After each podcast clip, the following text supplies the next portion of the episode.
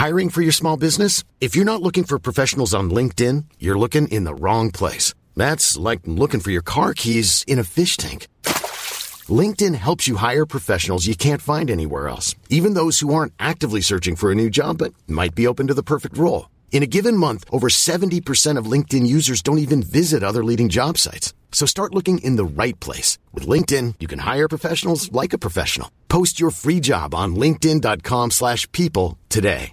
A lot can happen in the next 3 years. Like a chatbot may be your new best friend. But what won't change? Needing health insurance. UnitedHealthcare Tri-Term Medical Plans are available for these changing times. Underwritten by Golden Rule Insurance Company, they offer budget-friendly, flexible coverage for people who are in between jobs or missed open enrollment. The plans last nearly 3 years in some states, with access to a nationwide network of doctors and hospitals. So for whatever tomorrow brings, UnitedHealthcare Tri-Term Medical Plans may be for you. Learn more at uh1.com.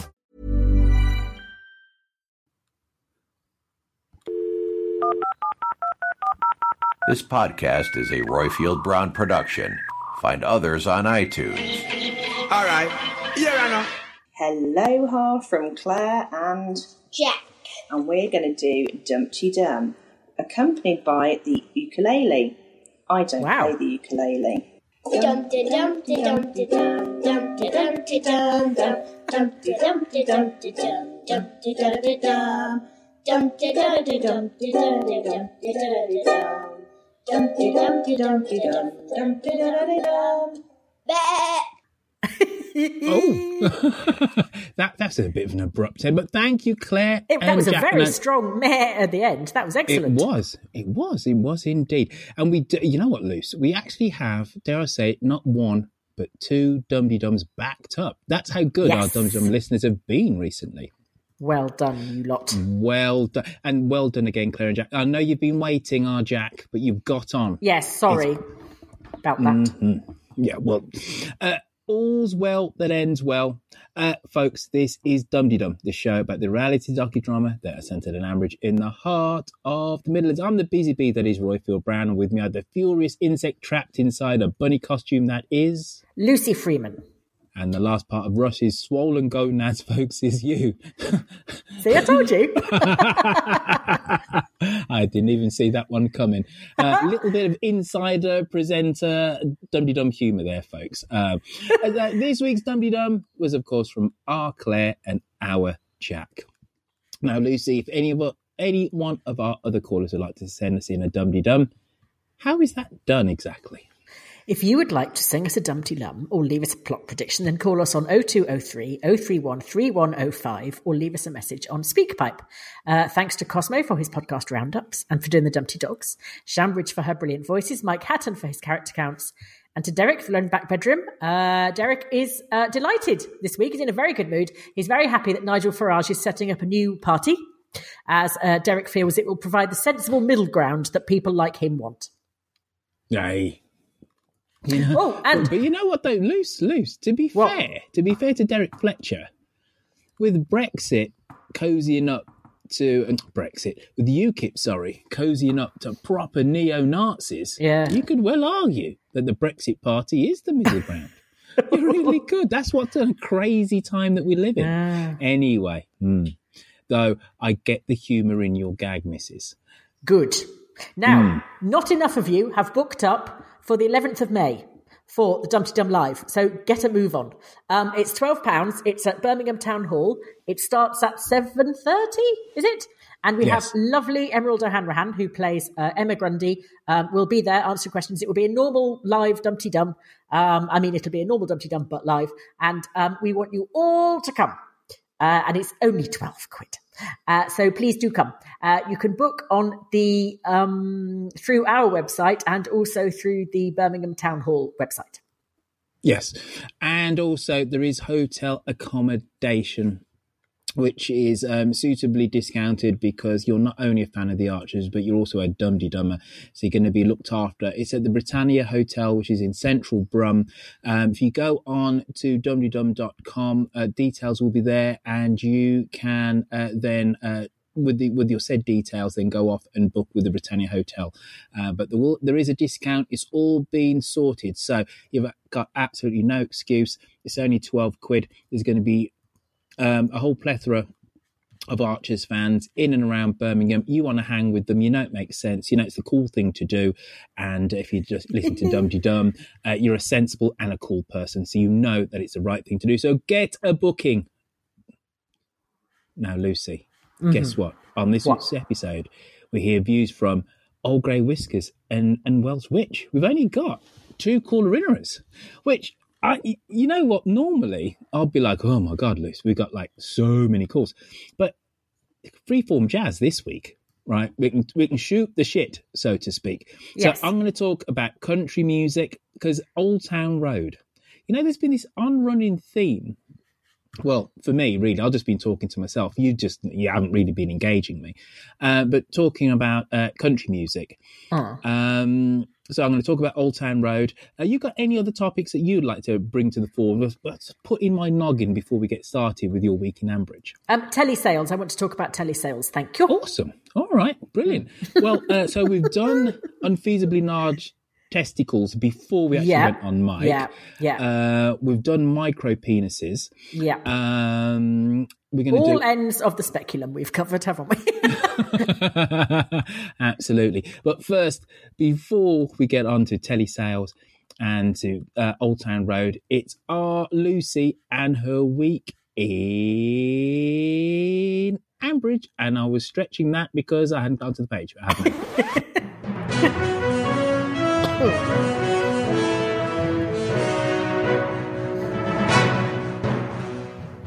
This week in Ambridge, Freddie was rejected no less than 3 times as a paperboy, a scone wrangler and a kitchen salesman. The only thing anyone let him near on the grounds that he couldn't make it worse than it already was horse shit. And he still has to be taken step by step through that. Does this make him question his God-given right to money, transport and help? No.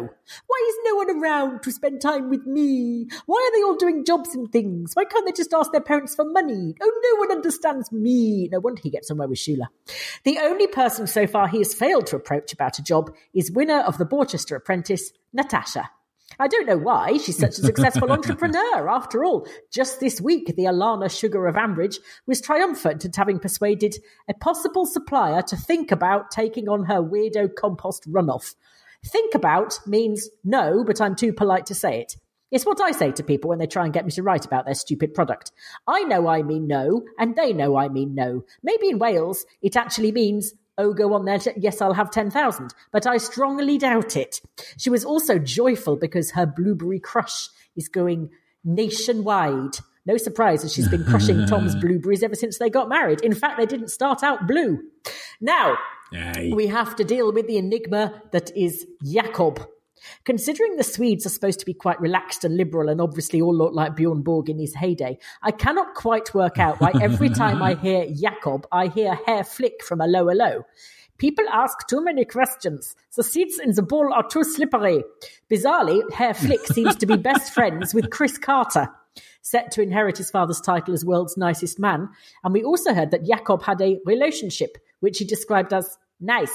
It was with a chatty woman called Tandy, who also goes under the name, presumably, of the fallen Madonna with the big boobies. Tom bought Helen a birthday gift of some smashed-up chocolate gingers. Natasha was incredulous at this skinflintery, but again, she doesn't realise that to Bridge Farm people, biscuits from a shop is like buying a gold-plated yacht. What sort of profligate decadence is this, Tom? You'll be making us use commercial loo paper soon. There's nothing wrong with bulrushes. Anyway, Natasha redressed the balance by buying her some perfume with a hint of musk to help her smell a bit less of cheese, or more like cheesy musk. Anyway, musky cheese, whatever. Ed had been talked into, by Emma, annoyingly, becoming a courier of weaponized chicken shit for Tim O'Tay. How long are we giving this before Ed gets pulled over in the van that Tim found for Eddie and harassment, to his incredulous delight, discovers that the van's been half-inched and Ed's up to his elbows in hooky fertiliser? This would give harassment a strike rate of 2 crimes solved in 3 years. Goodness me, a promotion is surely in the offing. Maybe they'll give him a police car with better pedals now. Over at Lower Loxley, Elizabeth came out of the shower and remembered she had an art gallery and that Lewis had been locked in it since 2004. Poor Lewis. He'd eaten the oil paintings and sucked all the moisture out of the watercolours. She opened the door and Lewis collapsed through them. I think maybe this job is getting a bit too much for you, said Elizabeth thoughtfully, staring down at him as he blinked in the daylight and poked him with her net-a-porter ballet pump. I'll get Russ to do it instead. I don't want Russ to leave completely, as I might fancy a shag in about a month's time. Would you like to take over my art gallery, Russ? And if you need help getting anything up, let me know, she said. You'd think the Lower Loxley entertainment team would have learned from their near-illegal Halloween shambles with bodies dropping out of trees onto small children, but no!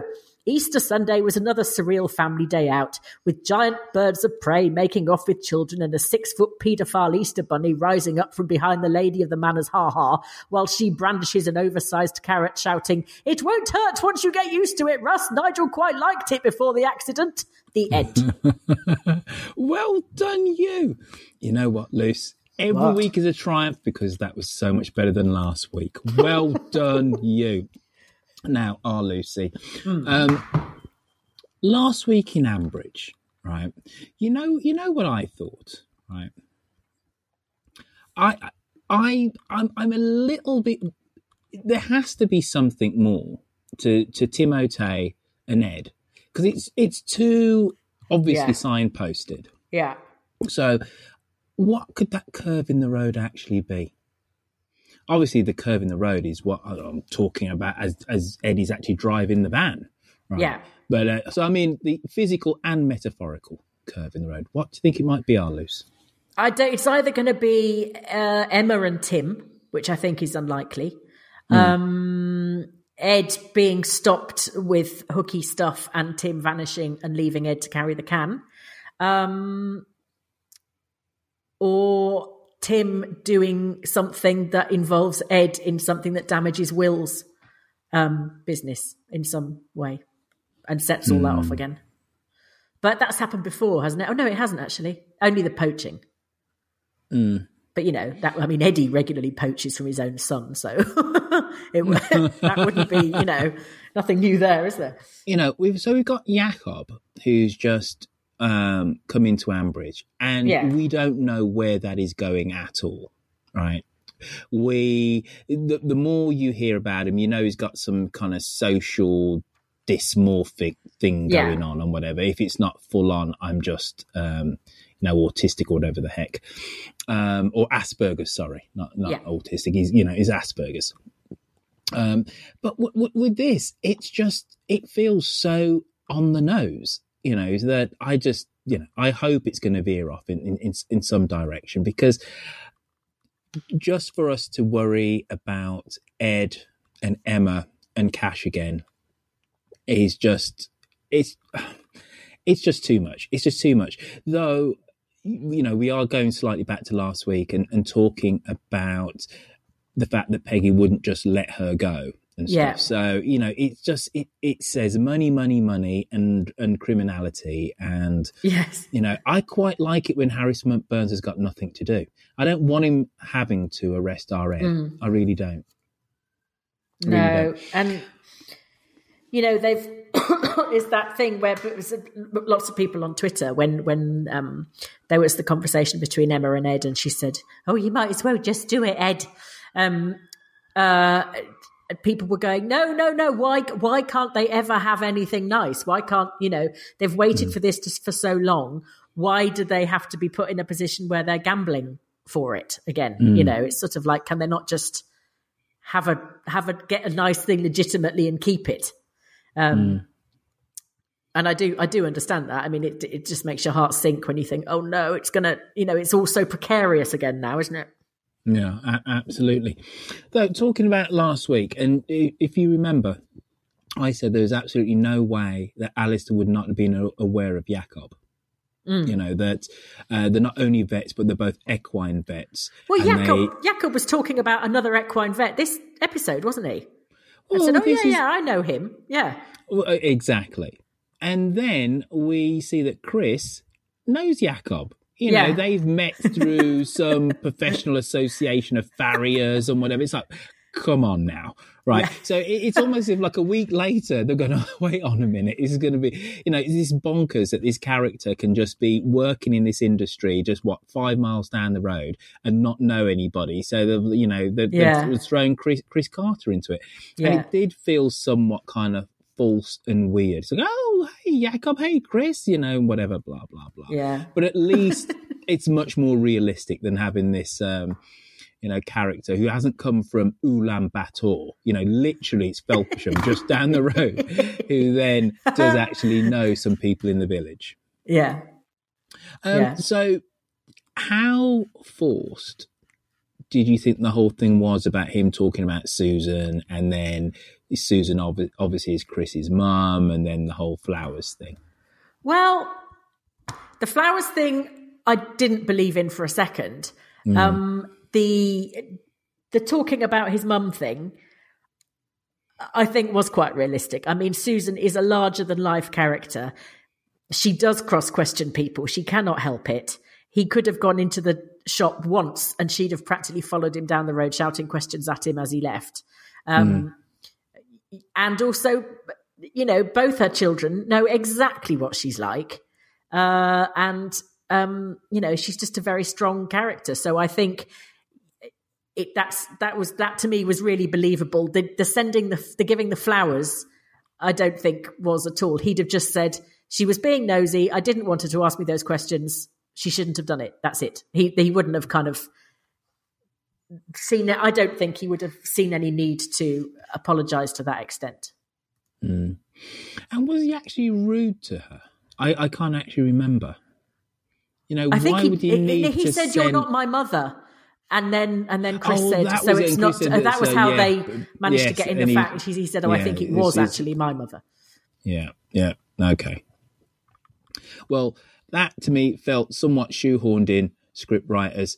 Full stop, Alistair would have known who he was. But anyway, moving swiftly on, I tell you what I did think was actually made a whole load of sense and actually quite nice. I did like the interactions between Lily and Freddie this week, and the fact that Lily ends up by saying she didn't help Freddie getting a job with, was it Felpersham Kitchens or Borchester Kitchens? I did say this to Kerry when I interviewed him a couple of months back. In my head, Felpersham and Borchester are the same place. I can't differentiate the two. Right. I know one is, you know, the town that gives its name to the Shire, and one is bigger than the other. Don't ask me which is. I presume Borchester must be bigger than Felpersham, but like to me, I can't differentiate them, Luce. How do you actually split the two towns other than one's called this and one's called that? Okay, where was Jack's? You know, where was Jack? Where, you know, the bar, the cafe bar? Jack's was in Felpersham. Are you 100% sure? Yeah, because it's near Underwoods. Oh God, people would go to Jack's after Underwoods, wouldn't they? I think. Would they? You just said I think. So you're not quite sure, are you? See, in my mind, I think of Ambridge as sort of, I associate it with where I was brought up. So I kind of think of Borchester as Market Harborough and Felpersham as somewhere like Stamford, a little bit further out and a little bit posher. Oh, Stamford's lovely. It is lovely, yeah. Went there for the first time about 5 years ago. I tell you, that is like a bit of England all around there, Cambridgeshire, the Fens, all that kind of malarkey, yeah. Peterborough. I just didn't know at all. I'd never been to. And it is like picture postcard England around there. Well, Stamford is beautiful. It's like you can't watch any period drama without seeing Fitzroy Square appearing with monotonous regularity. I used to work round there, and it was a nightmare. If you're late for work, I'd come pegging round the corner of... whatever it's Fitzroy Street, and straight into Fitzroy Square, and there'd be some bloody pillock in a flozzy jacket holding up his hand. No, you can't. Would you mind waiting, please? We're filming. And I'd say, well, can I just go round? I said, they're only filming that half. No, I'm sorry. But my office is just on there. No, I'm sorry. I used to work on Cleveland Street. And you'd have to stand there while some blooming bonneted pillock went clopping past in a carriage and pulled up outside, because Griff Rhys-Jones lives down that road. Generally pulled up outside Griff Rhys-Jones's house, and then cut, and then, you know, some courier would go flashing through and the whole thing would be ruined. And it was just infuriating. And you can't, it's not, they're not allowed to stop you, but they do. And it's absolutely, it drives you crackers. When it happens for like the fourth time, and you're, you know, the fourth time you're late that week, it's very irritating. Talking about being late, Freddie and Russ. Yes. Freddie had to go to his offenders thingamybobbly, didn't he? Yeah. This has been mentioned. It was mentioned last week, and I've kind of kept my powder dry on this because I veer from, I like Freddie as a character. I think it's a great character to have on as the scion of Nigel. I really like that he's Nigel but gone wrong. All right, he's Nigel but with angst. Okay, yeah. But and I whisper this because we want actors to come on the show. Yeah, I'm not sure how accomplished the actor is. You know, who plays Freddie, or who plays?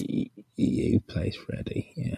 Oh, see, other people have said that. I don't know why I'm whispering. I think probably if they can hear, they can hear. It really doesn't make any difference if we whisper. But like, I think he's really good. This. I'm saying I don't know. I'm genuinely saying I don't know. Right. Whereas there is another actor in this, and the consensus of which I wholeheartedly agree with is that he doesn't emote. He only has one delivery. All right. And the reason why it pains me to say this is because, as I said before, we want these actors to come on the show. We want them to feel comfortable enough to come on. But we wouldn't be giving our listeners, giving them proper fan service if we didn't kind of convey fans' feelings as well. And I'm so on the fence, Luce. I'm so on the fence because I like him as a character. And I like the sense of... There's a real bundle of energy, angst, anger, chemicals, frustration. Most of them illegal, yes. Well, there's all of the above, you know, frustration, anger, entitlement, which I actually think the actor portrays that really well. Yeah. But it feels like on the edge all the time. That's the thing, right? It seems to me that he goes from, like... first gear to sixth gear without cranking through any of the gears. It almost feels on and off in terms of, you know, and I think if you compare him with Rory, Rory seems to be a much more seasoned actor, and I would say is more convincing as he's a better, more rounded character, and possibly, I don't think necessarily a better actor, just a different sort of actor. But I think Freddie has a manic energy that comes across.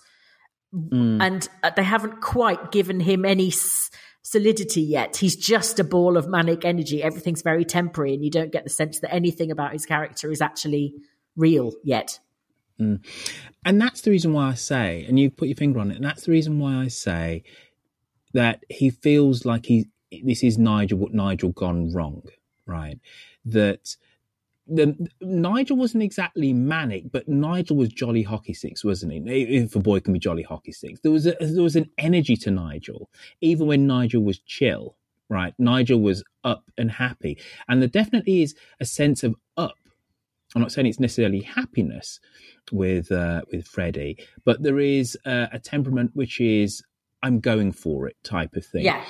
And in that way, it's quite genius. But considering that every storyline that Freddie is in is actually about Freddie and his centre stage, that he's been forced to maybe to emote that little bit more, right? So it comes over as like, bloody hell, like you have to like towel yourself off afterwards because you're sweating because of the actual energy and which is being put into the performance and stuff. So I don't know, right? I actually love the character's voice. I like the fact that you absolutely know it's Freddie. Right. Whereas when Rory starts to speak, you still have to go, who's this again? Oh yeah, it's Rory. Yeah. Right. You know, you still have that 1 second we go, who's this? Right. Yeah. I know who he is. Good. Right.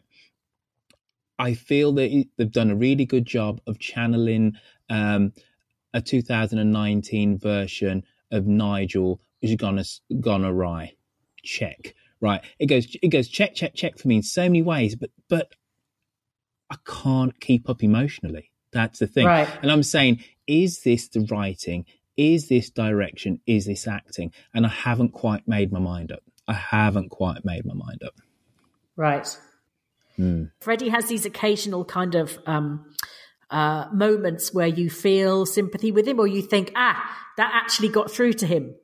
And then a second later, he says something so annoyingly crass and overprivileged that you think, nope, nothing has got through to him. He is still a pillock. And that's been happening a lot recently. I think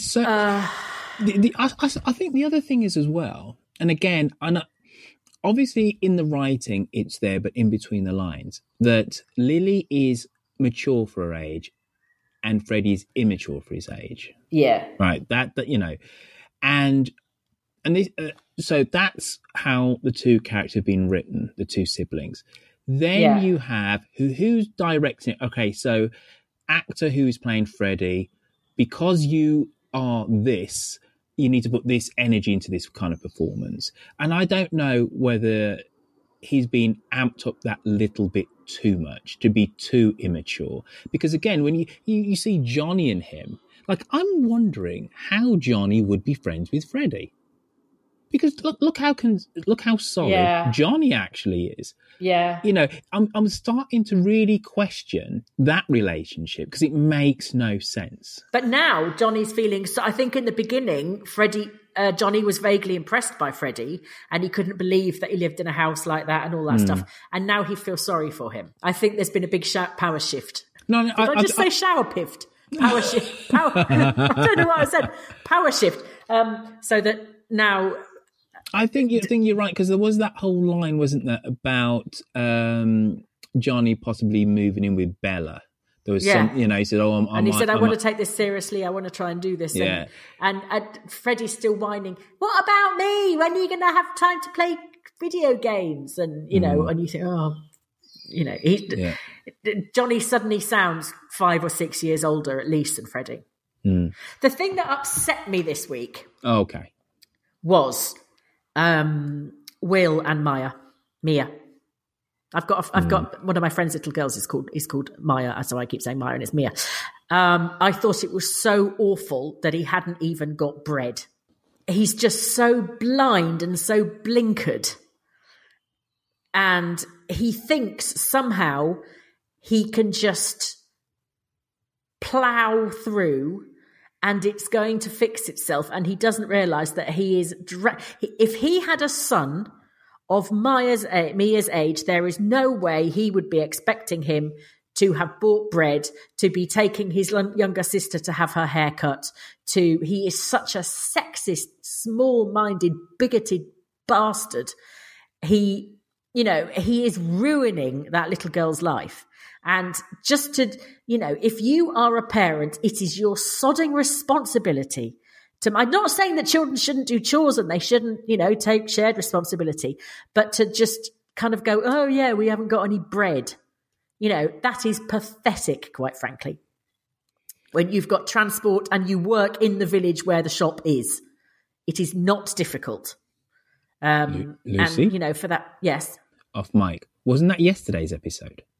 Oh, crap, was it? Yes. Fuck. No, I've got nothing else to say, Roifield, no. Can we just save that and drop it in next week? And then I will save my breath for all that. Well, dear listener, you won't know this because of the magic, the proficiency of my editing. But we're having seamless editing. Exactly, but we're having a mare here. So, in the words of Lucy Freeman, Roifield, no more yakking. Let's get on with the calls.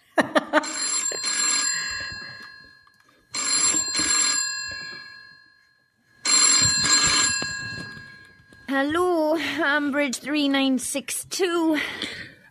First off, you've got a choice between Grey Whiskers, and Welsh Witch. So, what do you want first, Lucy? Let's put Welsh Witch in between two Grey Whiskerses. All right, then. Right. Now then, you two. This be Old Grey Whiskers here. Now, I'm a bit confused. This Easter bunny thing. How on earth is someone supposed to hide behind a har-har? Because a har-har is supposed to be a ditch what don't obscure the view from the house to the gardens or the park. Yes. Now, you can't hide behind a ditch because it's stupid. You can hide in a ditch, but you can't hide behind one. Yes. Anyway, there you go. You go and tell that to our old friend, the scriptwriter bloke. Anyway, have a good time. Bye. He's right. He's dead right, you know, she says, sounding like Tony Hancock. You can't hide behind a ha-ha, because you can't hide behind a ditch. You can hide in it, not behind it. I did not know a ha-ha was a thing. Really? No, I really didn't. Well, it is. And you can't hide behind it. So there we go. Well done for pointing out that glaring plot error, Mr. Whiskers. You know, that whole episode does not make sense now because of that. But thank you for that. So now we're going from ha-has from Paul Whiskin to a witch who is Welsh. Hi, Roifield, Lucy, and all Dumpty Dummers. It's Welsh Witch here, phoning from sunny Aberystwyth. I'm an occasional emailer-inner, but a first-time caller. So, as is tradition, my heritage is Carol Tregoran. Reason for phoning in today, a couple of things struck me this week in The Archers. Freddie, why doesn't anybody turn around to him and say, look, you're going to inherit this business, you need to learn it, come on, get a grip, guys. And Russ, I think he's not so much wanting to get into Elizabeth knickers. I think it's more a case of he's now casing the joint. Has he seen some sort of valuable painting that the others don't quite appreciate? Rory and Ben, are they going to cause an accident? Are they going to even cause a death? They've had two instances now where villagers have basically covered their arses. And I'm just wondering if there's going to be something there. Though it did strike me that if Rory got together with Mia, that would really send Jennifer into a tailspin because an Aldridge and a Carter, I think she can just about tolerate. An Aldridge and a Grundy, not too sure about that. And Ed and Emma, is this going to be a county lines plot that the story writers are going down? I think so. But they're not going to get the house, are they? They're going to have to spend the money on barrister fees. Anyway, that's my 2 minutes nearly up. So thanks for the show. It's the only place where I can really virtually discuss The Archers. So really enjoying it. Keep up the good work and speak to you soon. Oh, thank you for that, Welsh Witch. Bye. That's county lines. I hadn't thought of that. That's very good. Very good indeed. Can I talk about country music now? No. Welsh Witch has also emailed in, you see, and this is what she says, because she forgot to say something. Was this the email that starts with, is it good form? Is it bad form? Yeah. Okay, right. She said, I think Lucy's partially right about Jill and the whole farce regarding Rosie's middle name. Could it be that her friendship with Leonard has shown her that hasn't diminished her love for Phil, so by the same token, Phil loved Grace and Jill, but differently and at separate times. Yes, I think that's exactly it. Yes. There is an article, I haven't read it, but there is an article in today's Guardian about finding love after bereavement. Oh. Yeah, so rather timely, thinking about Jill. How does the new partner cope with the fact that you kind of lionize? Your partner lionizes somebody else. Well, you're sort of living alongside a ghost. You don't want them to be forgotten, but they're always with you. We also had an email from Ambridge Pony Club who said, Jakolt's first case was the injured horse at the rider school was reasonably convincing. I'd never tell someone to go to the opposite side of a horse to control it. The horse then jumps onto them when you sedate it. but I just figured he didn't like Alistair. But then there was the side bone diagnosis in a hunter with one lame hind leg. How can I put this in layman's terms? Pigs might fly. First of all, I don't know a modern farrier who can't read foot radiographs all by themselves. Side bone is common and obvious. Chris would have had no problem seeing it. Side bone is a common degenerative change. Rarely causes lameness, almost always front limb, almost. They did say it's unusual. Just because you see it on an x-ray, you would not put the lameness down to that. The lameness almost certainly from something else, especially in the hind leg. Even if you flipping Google side bone, it tells you that. If it truly was a unilateral side bone, the most likely cause would be, in fact, that Chris had not been trimming the foot properly. It can be caused by a bad farrier, so Tandy was right there. So... is this the Ambridge suspend disbelief problem, or is he actually meant to be a fraud, not a very good horse vet, covering for Chris because he fancies him? That's my bet, especially after he bought Susan flowers. Highly suspicious. She didn't know he'd slagged her off to Chris, so he was making up to him, not her. Bet Tandy dumped him after she caught him in bed with her hot male dressage coach, brackets. There's a lot of that in the veterinary world. Goodness me. Hot dressage coaches. And we've had another email from bloody Ian. Hell. All right, okay. I'm just you read through the emails, and I'm just going to think about Old Town Road. Okay, I'm trying to prevent you doing your piece about country music just by talking a lot. He says, "I am a first-time emailer-innerer. I am a Jack/Gideon. Two points I would like to make. One, plot prediction: Jim will develop dementia and convert to Christianity with the help of Shula.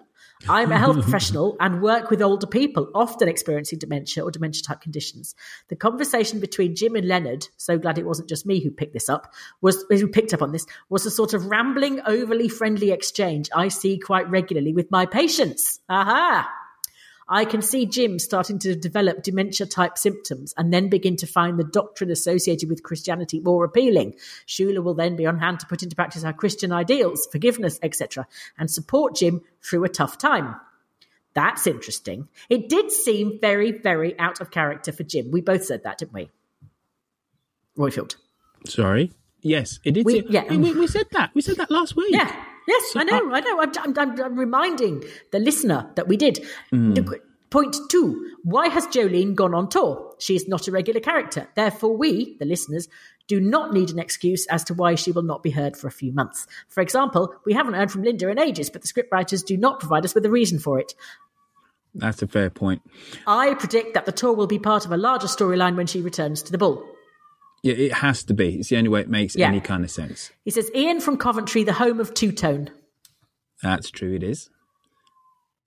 Oh, is that it? Is that the end? Oh, that was his sign-off. He was signing off. There's a cat fight going on outside, by the way. There are strange screaming noises. It's not me, it's cats. Though, to be fair, the home of two-tone is equally... Camden and Birmingham. Ah. Yeah. The Specials were the only band. You could start another online fight with Ian from Coventry then about Don't start fights. Don't start fights. But, the Specials were the only band that actually came from Coventry. But they're synonymous with two-tone. And then you had Madness, who... Were they actually on the two-tone label? But anyway, and they were famously Camden. And then you have The Beat and... whatever from Birmingham, but yes, I'll give you that. One of the homes of two tone. So, Luce, this country music thing. What do you reckon? It's a little Nas X and Old Town Road. I've got no idea what you're talking about. Oh, come on, stop it! Of course you do. I don't. It's that country music rap. Oh, Miley Cyrus's dad. Exactly. I tell you, he's the one who somebody said it was a bad day for music when he realised that achy rhymed with breaky. Yeah, I'm gonna take my horse to the Old Town Road. I'm gonna ride till I can't no more. I'm gonna take my horse to the Old Town Road. I'm gonna ride till I can't no more. I got the horses in the bag, horse stock is attached. Head is matted black, got the bushes black to match. Riding on a horse, you can whip your Porsche. I've been in the valley, you ain't been up off that porch now. Can't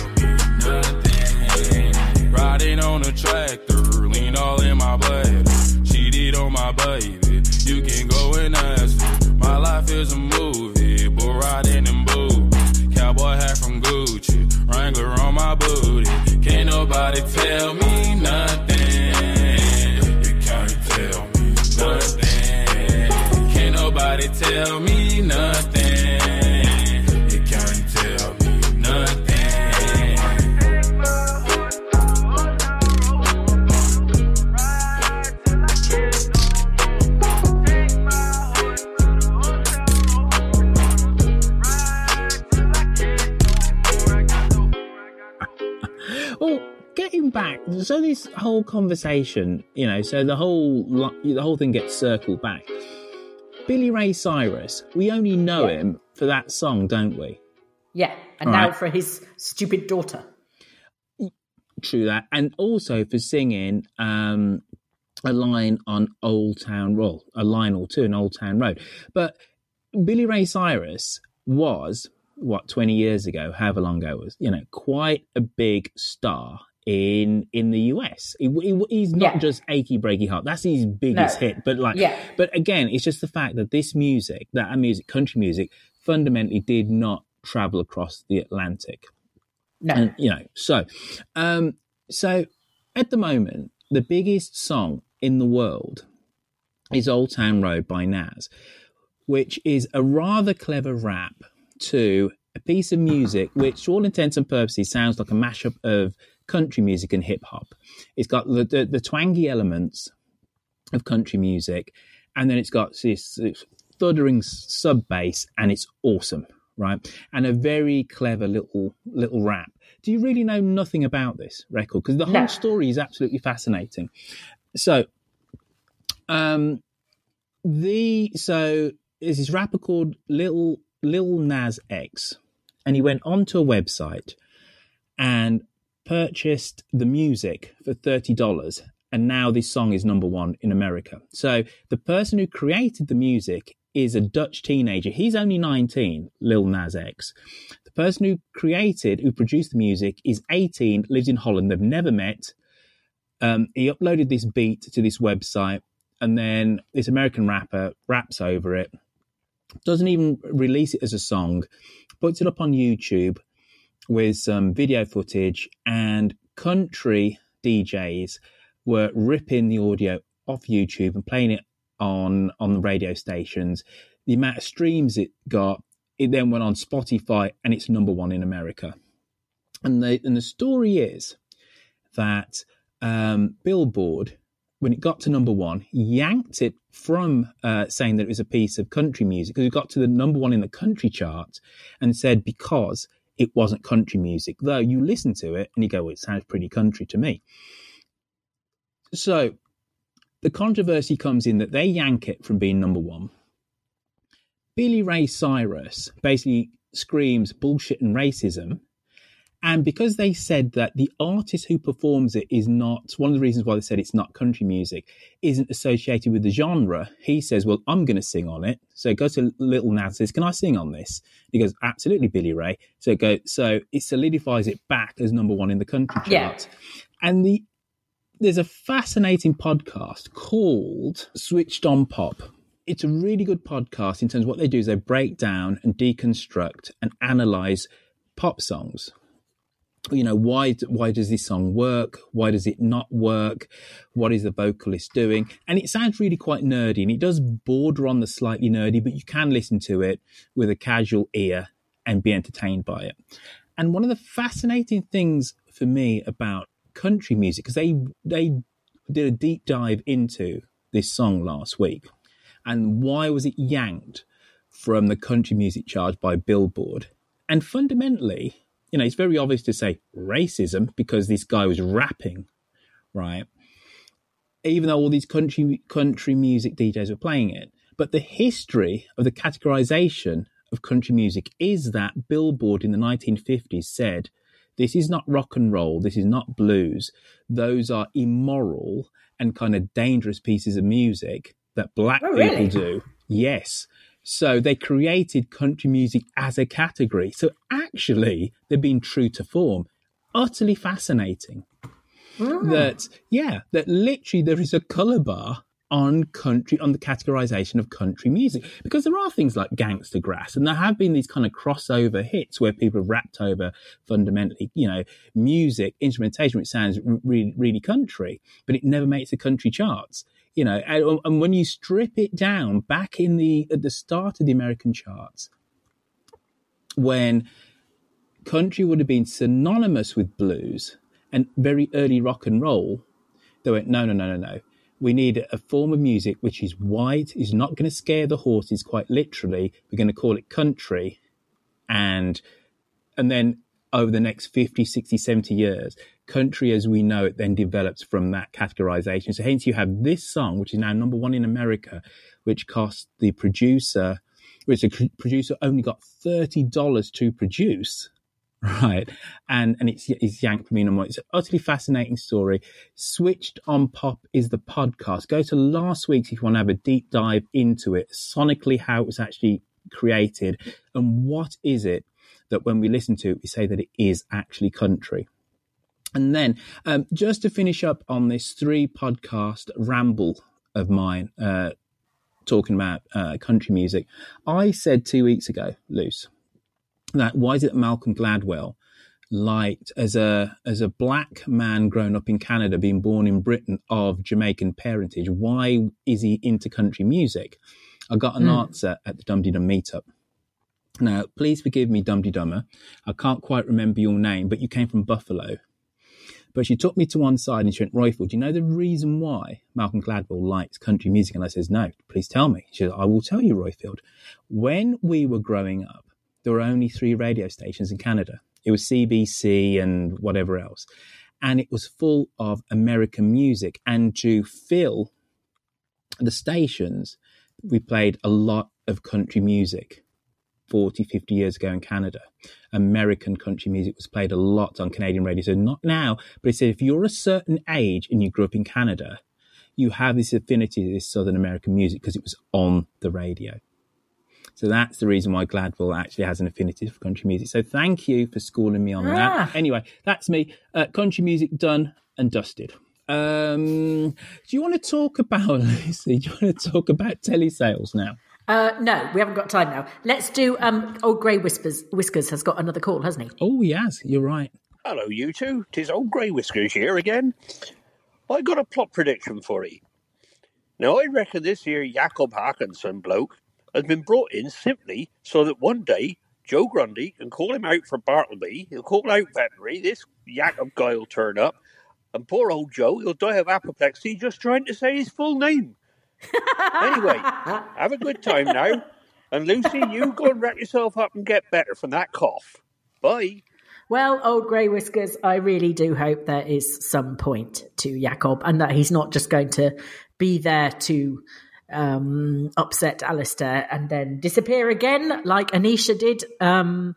It's quite interesting they've brought a bloke in rather than a woman, and I do think something will happen with Shula. But I like the idea of Joe calling out. And especially because he just won't understand Joe, will he? He just won't understand the way Joe talks, the way Joe is. That'd be quite funny. So, yes, hopefully that is the point of him. Exactly. So, Roifield, what is next? It is time for us to have an advertisement break. So people that have camp coffee on the go, feel free to neck it. If you have anything stronger, feel free to drink that also. And then we'll come back to the other side. It will be our yokel bear.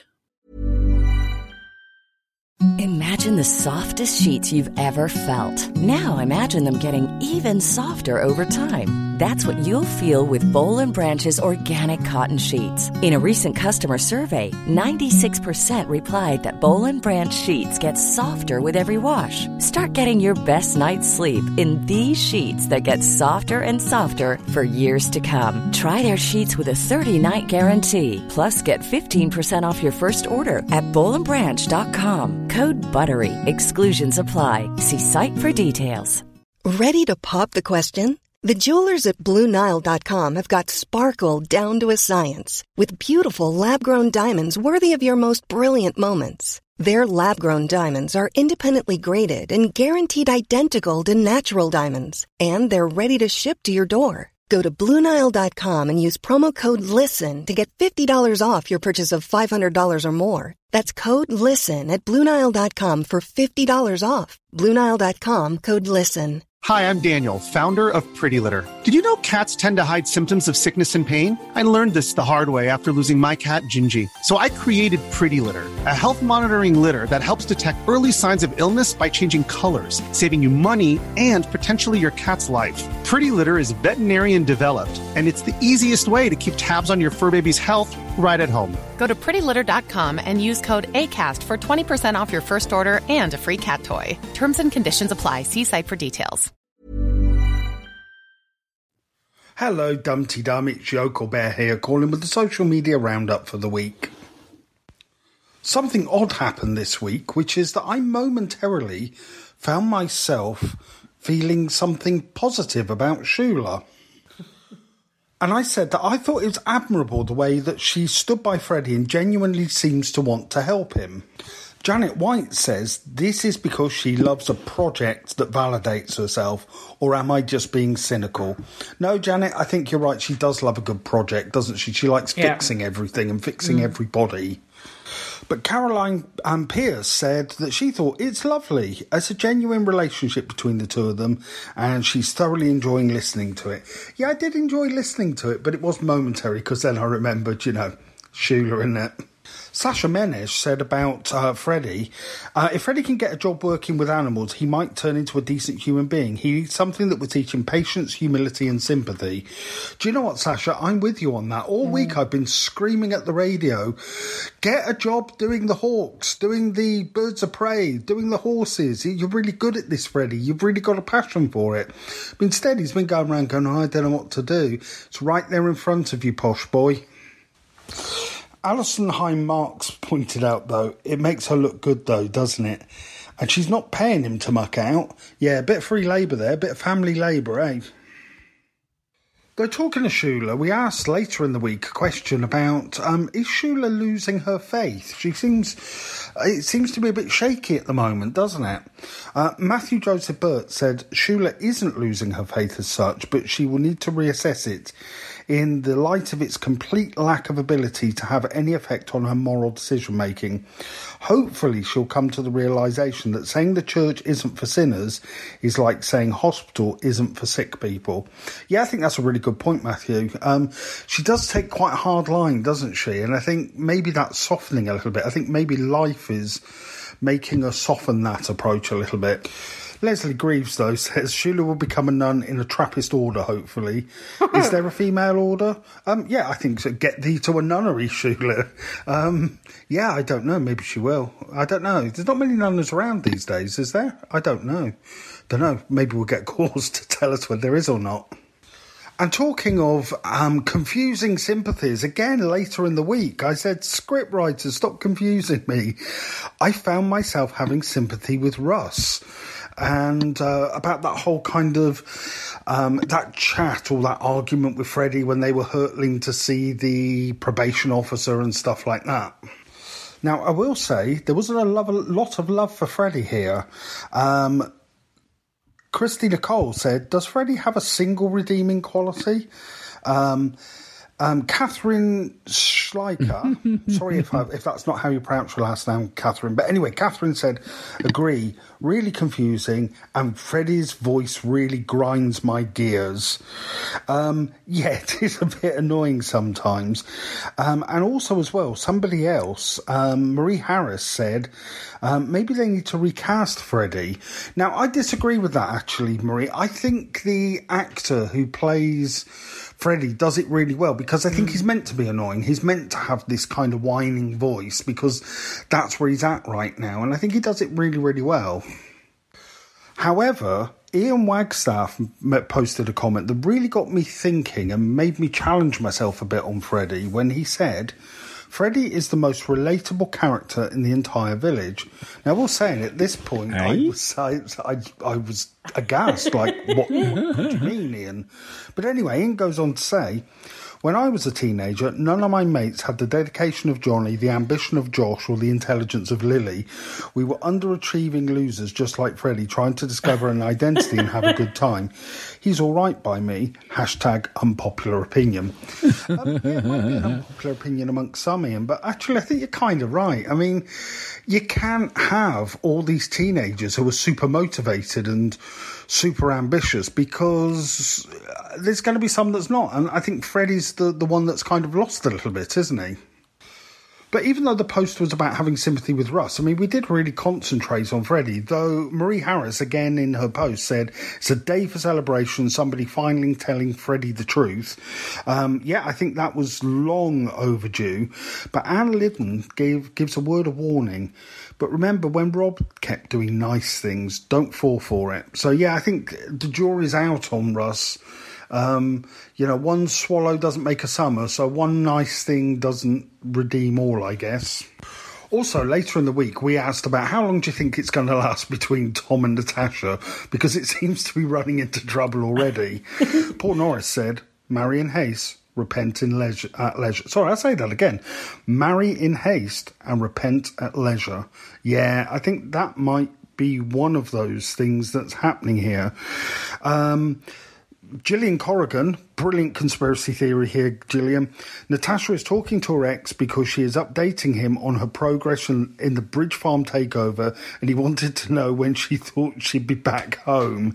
It did cross my mind, actually. But Pat Ralph Hanavan said, actually, here's Natasha's most worrying trait, and it's something that actually I picked up on this week as well. And it is, yeah, it's a bit odd, isn't it? Pat says she doesn't have any friends to call other than her ex or relatives, apparently. No sister, no school chum, no former neighbour. And we never really did meet her parents, did we? She truly seems to have dropped in from Mars, not Wales. Yeah, there's something... I don't know, it could go one of two ways, really, couldn't it? It could either be... there is something odd and something awry with Natasha, or it could be she's just a little bit odd and she's kind of settling into the village and she doesn't have many friends. I don't know.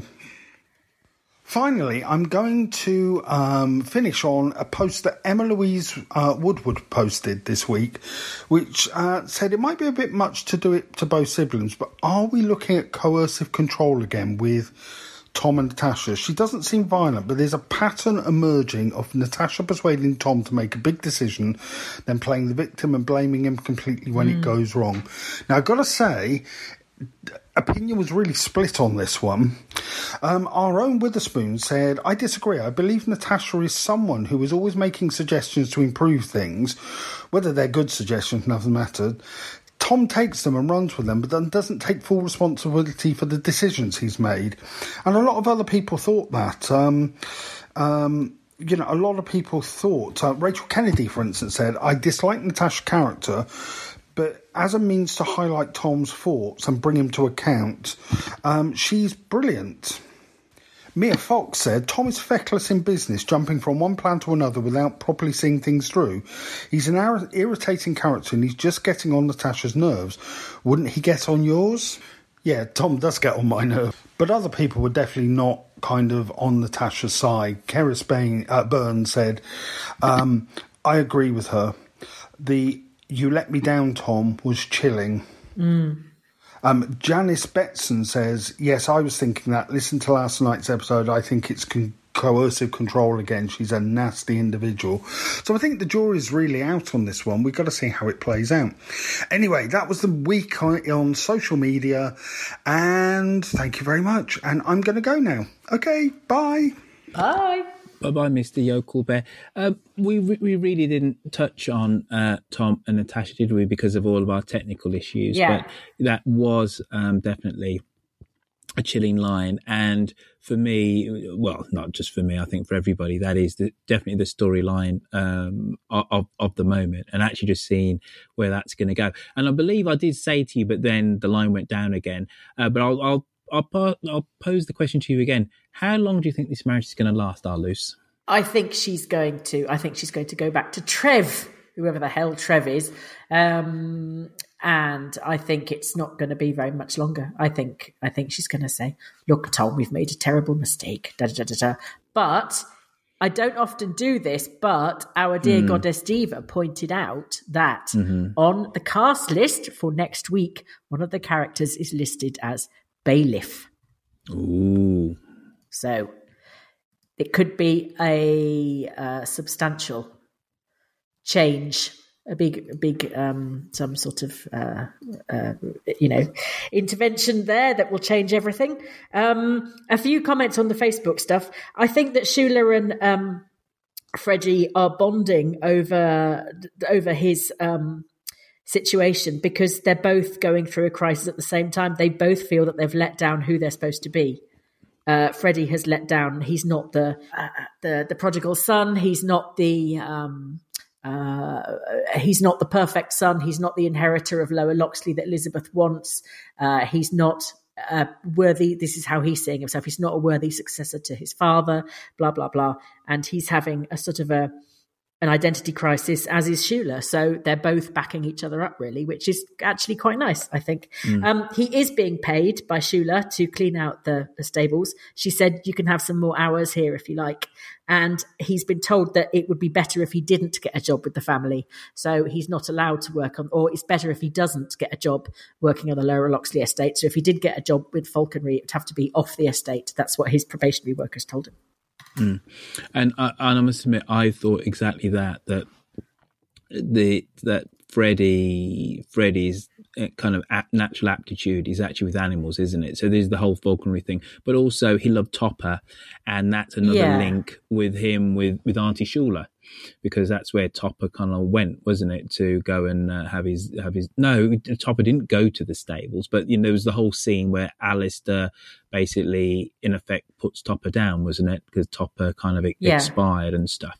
So he has a love of horses. So again, it's just animals and stuff. So it makes sense for him to be helping out at the stables and stuff. So yes, the Ambridge job fairy, Mr. Yoker Bear, will. Yes. Will wave her wand and give him some kind of job around animals, and he will excel. You're going to realise that he's actually good at this, and he will excel. But yes, enough on old Freddie Pardicher. So Natasha... Pardicher? Whatever his name is. I can't say it. Freddie P. Mr. Freddie P. Freddie P. Freddie P. Little Freddie P, as his rap name is. Be Lord Freddie P, wouldn't it? Anyway, mirror headlines, and then it's going to be tweets of the week, and then I'm going to have a nightmare to edit this show together. You really are. Do you want the mirror headline first? Yes, please, Lucy.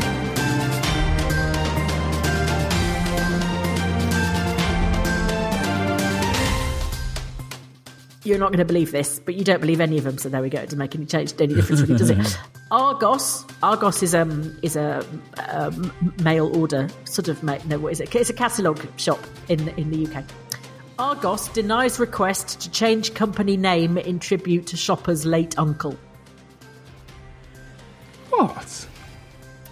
The man had an uncle called Gus, and he wanted Argos to change its name to Our Gus.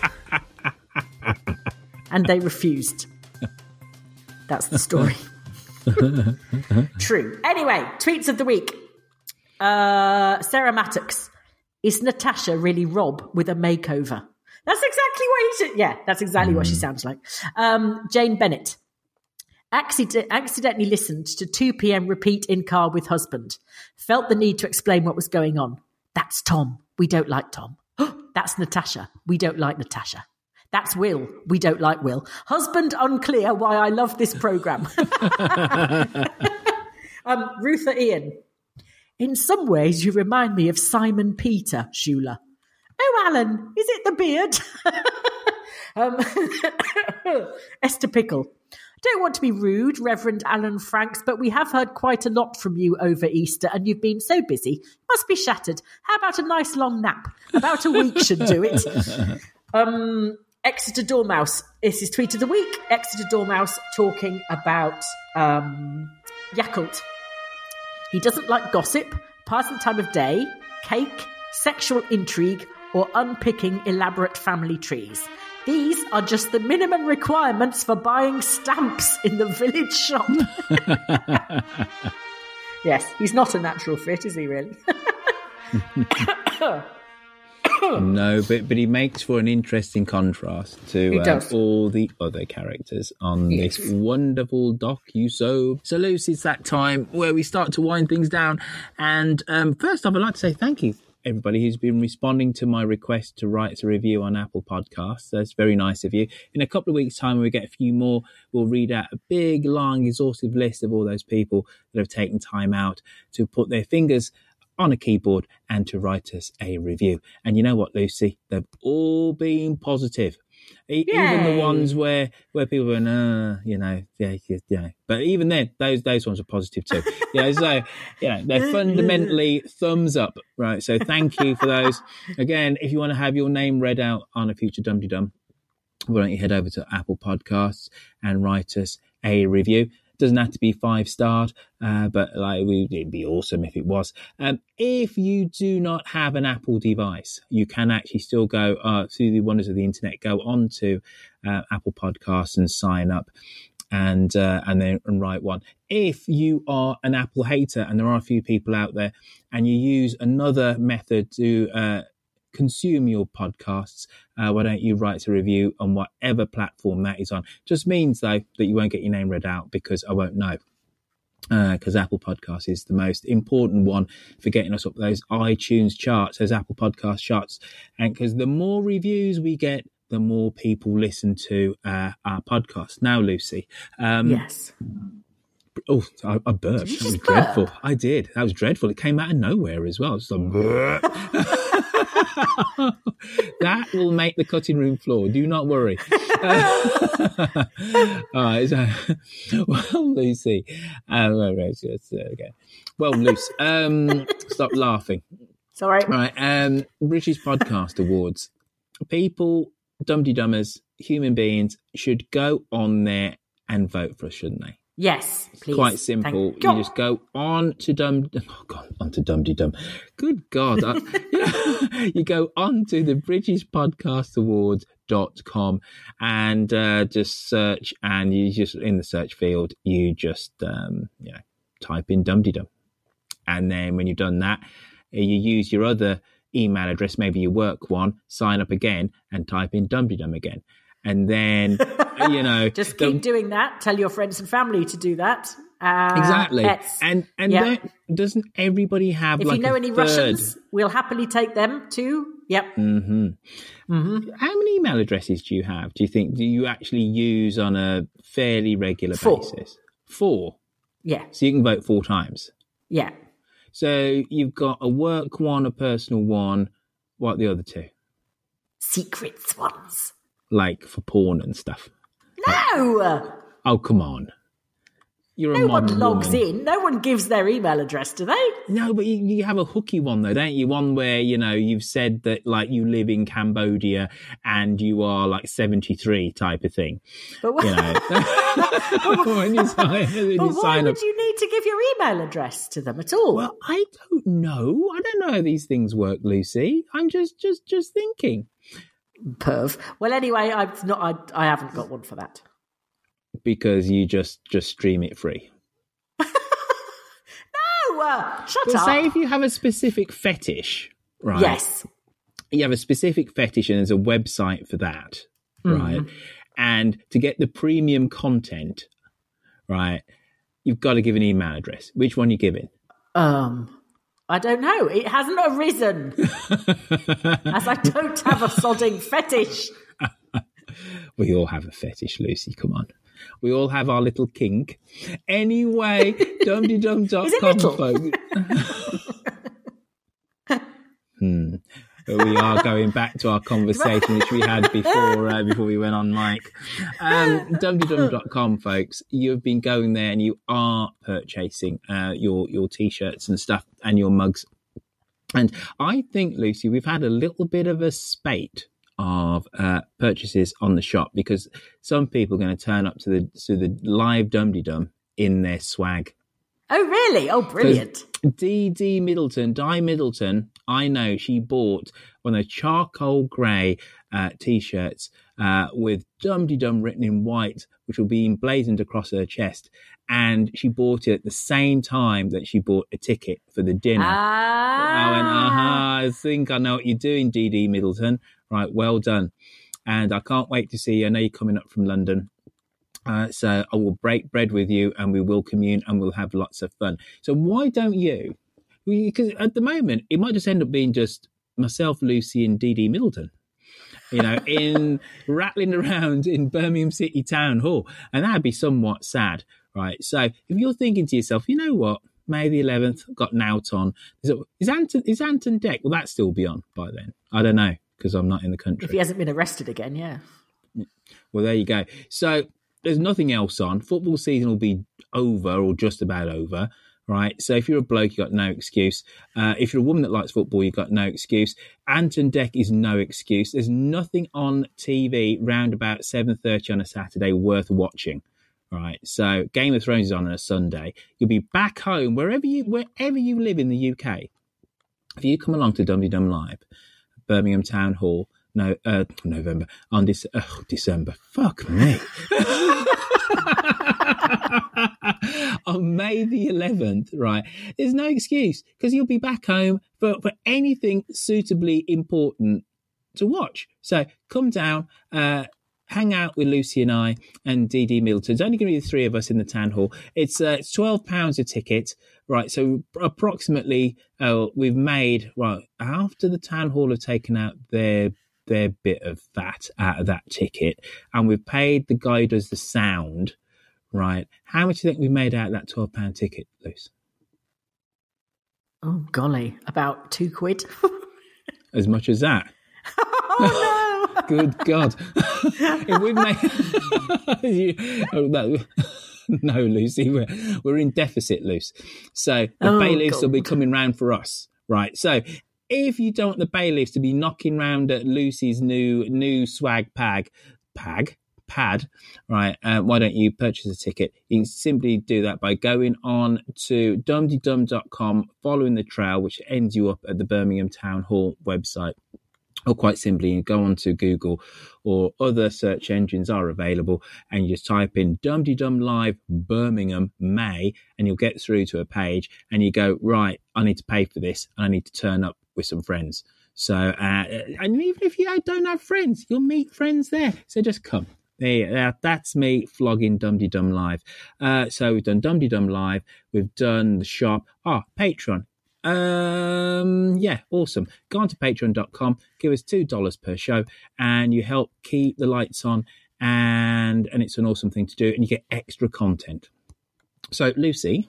Yes. Emerald, do you reckon you can like take her to one side and chat to her for half an hour? Then we can record that and whack it out as a show. Yes.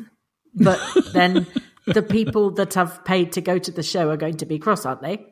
No, because then we'll ask her other questions. It's what you do. We'll ask her questions. Okay. We'll ask her questions in front of everybody. Then we'll ask her some other questions. Secret questions. Well, more about her career and other things that she does. Okay. And a deep dive into her psyche and how, and, you know, and stuff. And then we whack that as a show. That's how we do it. Okay. Awesome. So you can be in charge of that. And then I'll just go off drinking with the Dum-Dum as well, with D.D. Middleton. You know, just D.D. and I will go off and have a right royal time in Birmingham. Now, folks, this show is a fan show. It's a show where we react to our favourite docudrama, The Archers. And to have your contribution, you can get in contact with us by sending us a voice message via SpeakPipe on our website, which is dumdydum.com, or you can call us on 02030313105 to leave us a message via a telephone. On social media, specifically Twitter, you can find Yokel Bear masquerading at dumdydum. And also, you can find Mr. Everden actually at Yokel Bear. Lucy is at Lucy V. Freeman. I can be found at Roifield, and of course we have a Robert who's at Naked Fingers, who is also coming to the Oxford show, and he Oxford is going show? To be. Sorry, God, no, I'm at it. He's coming to the Birmingham show, and he's going to be picking tweets of the week and reading them out. Awesome. Now, so that's Twitter. And then, of course, Facebook is another mainstay of our show because we read out your comments, your pithy, intelligent, funny, insightful comments at the back end of our show. If you'd like one of your comments, if you deem it to be pithy or insightful, funny, or just fucking awesome, right? Why don't you go on to Facebook, sign up, join the merry band of people that contribute to our Facebook page. Did you get an education about country music in that episode? I did. I'm actually going to go and listen to the thing now. Oh, it is really good. And I say that the track in and of itself is good. It's a good old poppy, hip-hoppy trap country piece of music, but the story behind it itself is just fascinating, that it just would not have come about if it wasn't for the internet. And then why it is what it is also because of deep-seated racism. You know, it's, awesome. Awesome story. All right, that's me done. Bye-bye. Bye. Oh.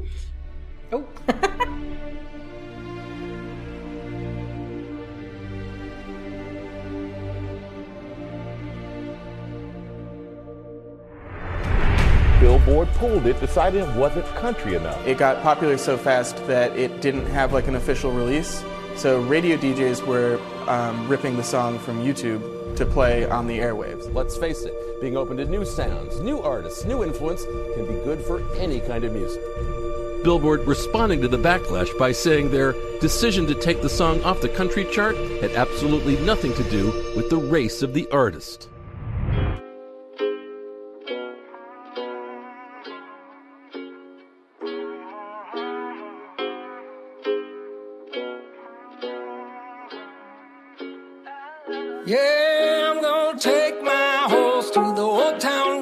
I'm gonna ride till I can't no more. I'm gonna take my horse through the old town road. I'm gonna ride till I can't no more. I got the horses in the back, horse stock is attached. Head is matted black, got the bushes black to match. Riding on a horse, ha, you can whip your Porsche. I've been in the valley, you ain't been up off that porch. Now, can't nobody tell me nothing.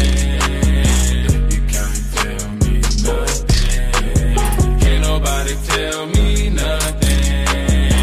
You can't tell me nothing. Riding on a tractor, lean all in my bladder. Cheated on my baby, you can go and ask her. My life is a movie, bull riding in boobies. Cowboy hat from Gucci, Wrangler on my booty. Can't nobody tell me nothing.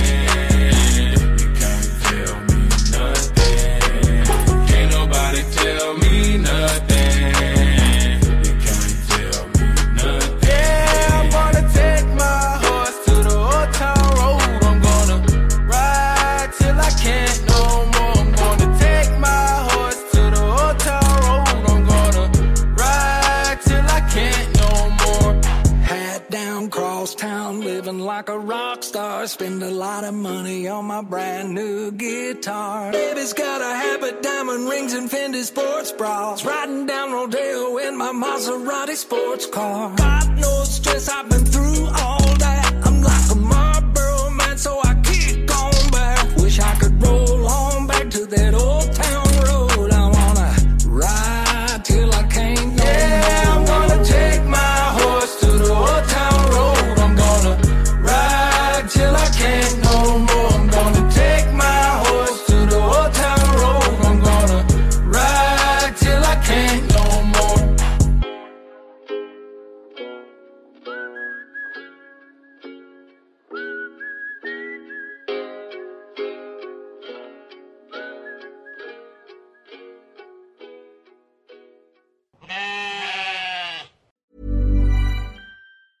Mom deserves the best, and there's no better place to shop for Mother's Day than Whole Foods Market. They're your destination for unbeatable savings, from premium gifts to show-stopping flowers and irresistible desserts. Start by saving 33% with Prime on all body care and candles. Then get a 15-stem bunch of tulips for just $9.99 each with Prime. Round out Mom's menu with festive rosé, irresistible berry chantilly cake, and more special treats. Come celebrate Mother's Day at Whole Foods Market. Here's a cool fact. A crocodile can't stick out its tongue. Another cool fact, you can get short-term health insurance for a month or just under a year in some states. United Healthcare short-term insurance plans are designed for people who are between jobs, coming off their parents' plan, or turning a side hustle into a full-time gig. Underwritten by Golden Rule Insurance Company, they offer flexible, budget-friendly coverage with access to a nationwide network of doctors and hospitals. Get more cool facts about United Healthcare short-term plans at uh1.com.